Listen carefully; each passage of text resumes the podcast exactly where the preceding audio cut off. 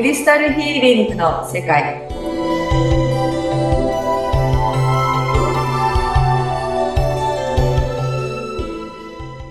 皆さんこんにちは。クリスタルヒーラーのみほです。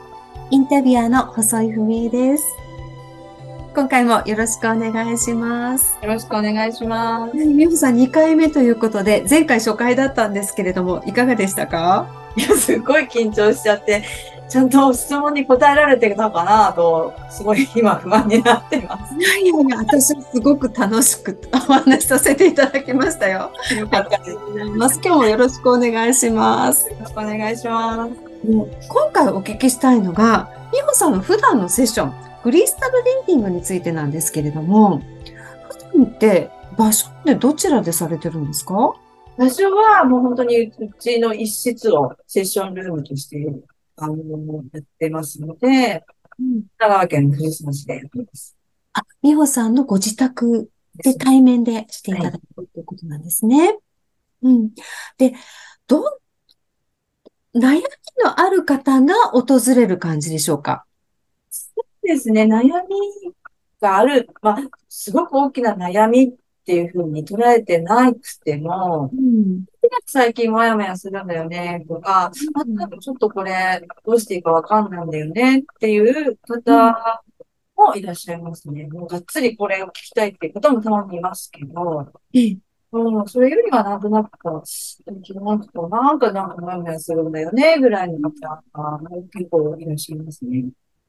そうなんですね。あの、もうこれが悩んでるって方と、なんかわかんないけど漠然とした不安や悩みがあるって方と、いろいろな方がいらっしゃるということなんですね。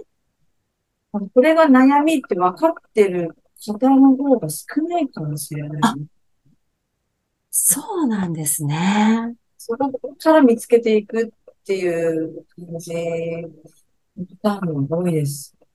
うん確かに自分のことって自分が一番分かってない時ってあるし、あ根本はここだったんだって気づくこともあるんですかね。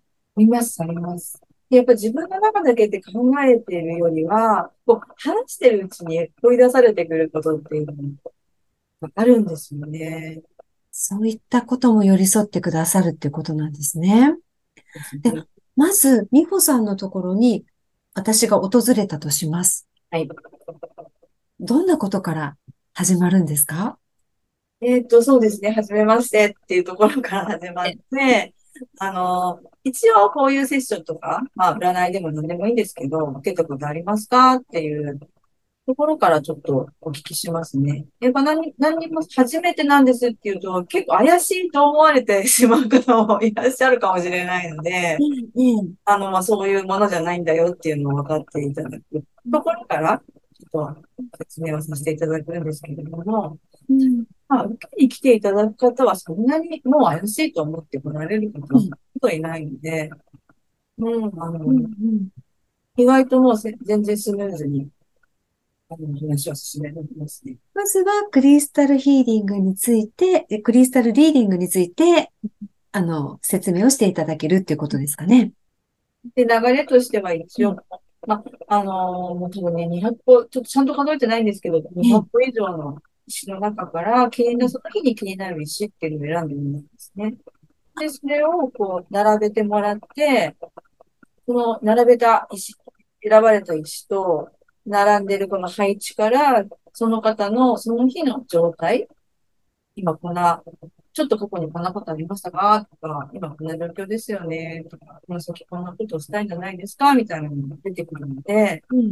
ことを読ませていただく感じですね。今私、あの、美穂さんにお聞きする前にどうやって並べるんですかって聞こうと思ったんですけど、並べ方でも、その人の心の持ちようが現れるってことなんでしょうか？でそこが結構大きかったりするので、ええ。もう好きなように並べてくださいって、こちらはするんですよね。そうな、それな、まあ、時間もその人その人それぞれですか？その選んで並べるっていうのも、その人のテンポ、テンポというかペースで並べていただいて、そこから悩んでいることだったりとか、潜在意識みたいなのを見ていただくっていうか、そうですね。うん、うん、うん。本当に石をランダムに選んでもらうので、その方が意識していない無意識レベルのこう心の声みたいなのが出てくるんですよ。出てくるんですね。です。なので、やっぱりこう、選ぶのに時間がかかる方は、やっぱり自分の中っていうのと、ちょっと向き合う時間がなか、ないというか、あまりそういうこと、したことがなかった方なのかなっていう、もうそこからなんかちょっとリーディングが始まってるところはね、そこからなんですね。ええもう悩んでるんですって言いながらも、もう少しこう選んでる人もいるんですよ。そういう方は、あ、なんか意外とちゃんと声聞聞けてるんだな、みたいな。そんなところから、そう、うん、選ぶスピードからもいろいろと情報はいただいてます。そうなんですね。そのクライアントさんが並べました、選びました、並べました。それを見て、セッションが始まる。そうです。その、まあ、その、並ん並んで出てもらった石からは、まあ、そういう、今ざっくりとした、こんなことありますよね、今こんな感じですよね、みたいなざっくりとした、こう、リーディングはできるんですけども、もしその方特有の、なんか、このピンポイントでこれ聞きたいんですっていうのがあれば、その後にこう、ゴロゴマンカードっていうので、カードリーディングをしてるんですけど、それはもう本当に、あの、詳細に質問していただいた方が、詳細な答えが出るので、その両方、ざっくりとこんな感じの人が悩んでいるこれに関してリーディングしていくっていう。石を選んだ後は、ルノルマンカードですか？そうです。どんなカードなの？ルノルマンカード。ルマンカードっていうのは一応、あの、トランプから派生したカードって言われてるんですけど、あのフランスのルノルノルマン夫人っていう方がね、やってたカードなんですね。うん。そうなんです。で、これナポレオンの時代に、あの、やられてたカードっていうのが言われていて、このナナポレオンの奥様のジョジョセフィーヌっていう、はい。その方のなんかお月の占い師さんだったのかへえ。なやっぱりね、あの、ジョセフィーヌさんはご主人にね、ナポレオンのことを占ってもらうわけですよ。そうすると、すごい、こう、すごい勢いでナポレオンがこう伸びていったと。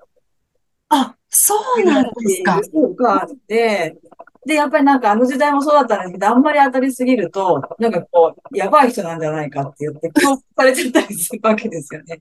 やっぱその、あの、ルノルマン夫人もっていう方もそんな風な目にあって、セイフィーヌさんが占ってもらえなくなったら、こう、落ちていったという、まあ、それを、その占いのおかげなのか、まあ、そういう、たまたまそう流れだったのかわからないんですけども、そういう風な言われ方をしているカードなんですよね。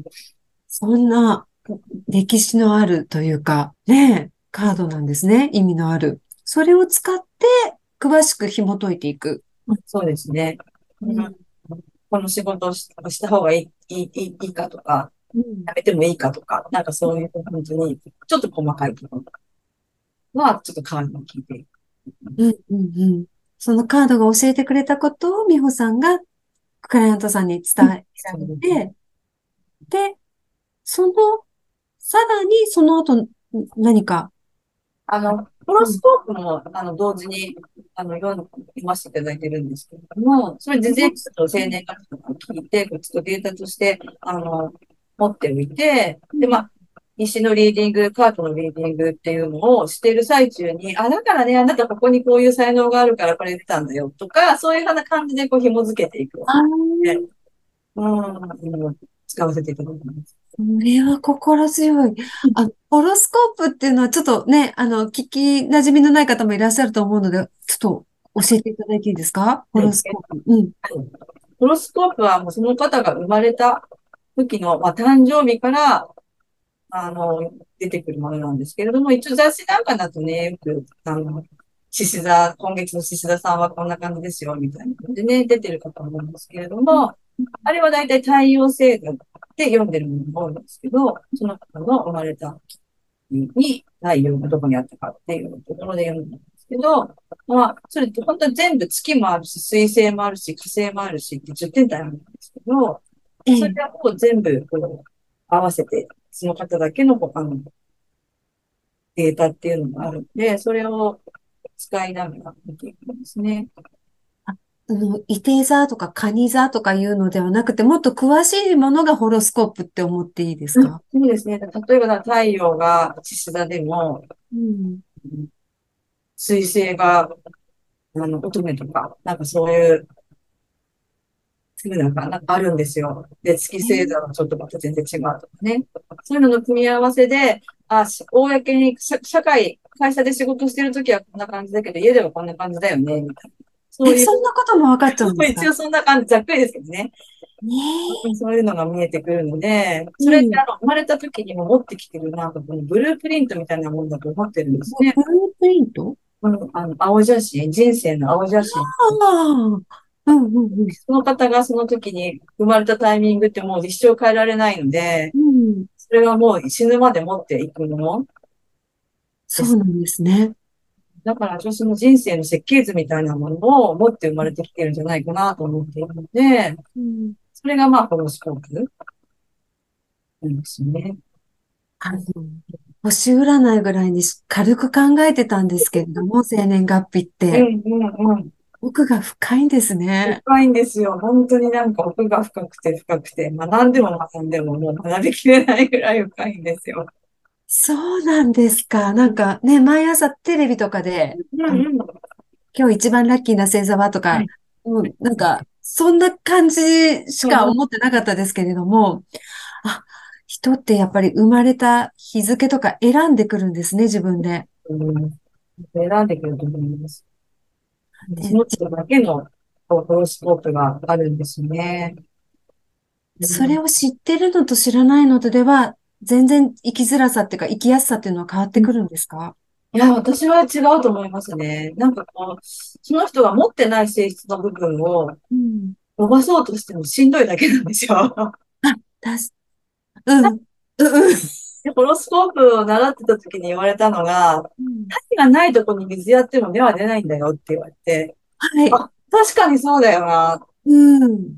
ね。でもなんかみんながこうだからとか自分も頑張んなきゃって一生懸命頑張っても、もうんともとそこに何もこう天体がないとか、あのあのまあいろいろあるんですけれども、その、あのエレメントとかね、そういう言い方があるんですけれども、そこに自分は全然不得意なところに一生懸命水やってても、思ったように伸びないし、下手したら芽が出ないこともあるし、うん。ただこっちの得意な分野のところに水やった方が全然いいよっていうようなものなので、やっぱそう知ってるのと知らないのってほんと全然違うと思うんですよね。昭和世代の私は、とにかく全力で何でも頑張っちゃおうっていう。そうですよね。わかります。で、それで苦しんでる方がすごく多いんですよね。もうなんか、好きな言葉は努力ですみたいな感じります。になってるから、そうじゃないんだよ。あの、っていうことですよね。そうなんそうなんです。そうじゃないんだよってところなんですよ。努力、しがいのあるところに努力しなさいよっていう。そうなんです。そうなんです。本当そうなんです。なるほど。わ、納得です。あ、すごい。楽しい。あの、方がたくさんいて、ここにこんなに頑張れたんだから、こっちで頑張った方がもう全然楽だよ、みたいな。もっと詳しく次回お聞きしたいです。はい、ありがとうございます。こちらこそ楽しみにしてます。こちらこそです。ありがとうございます。はい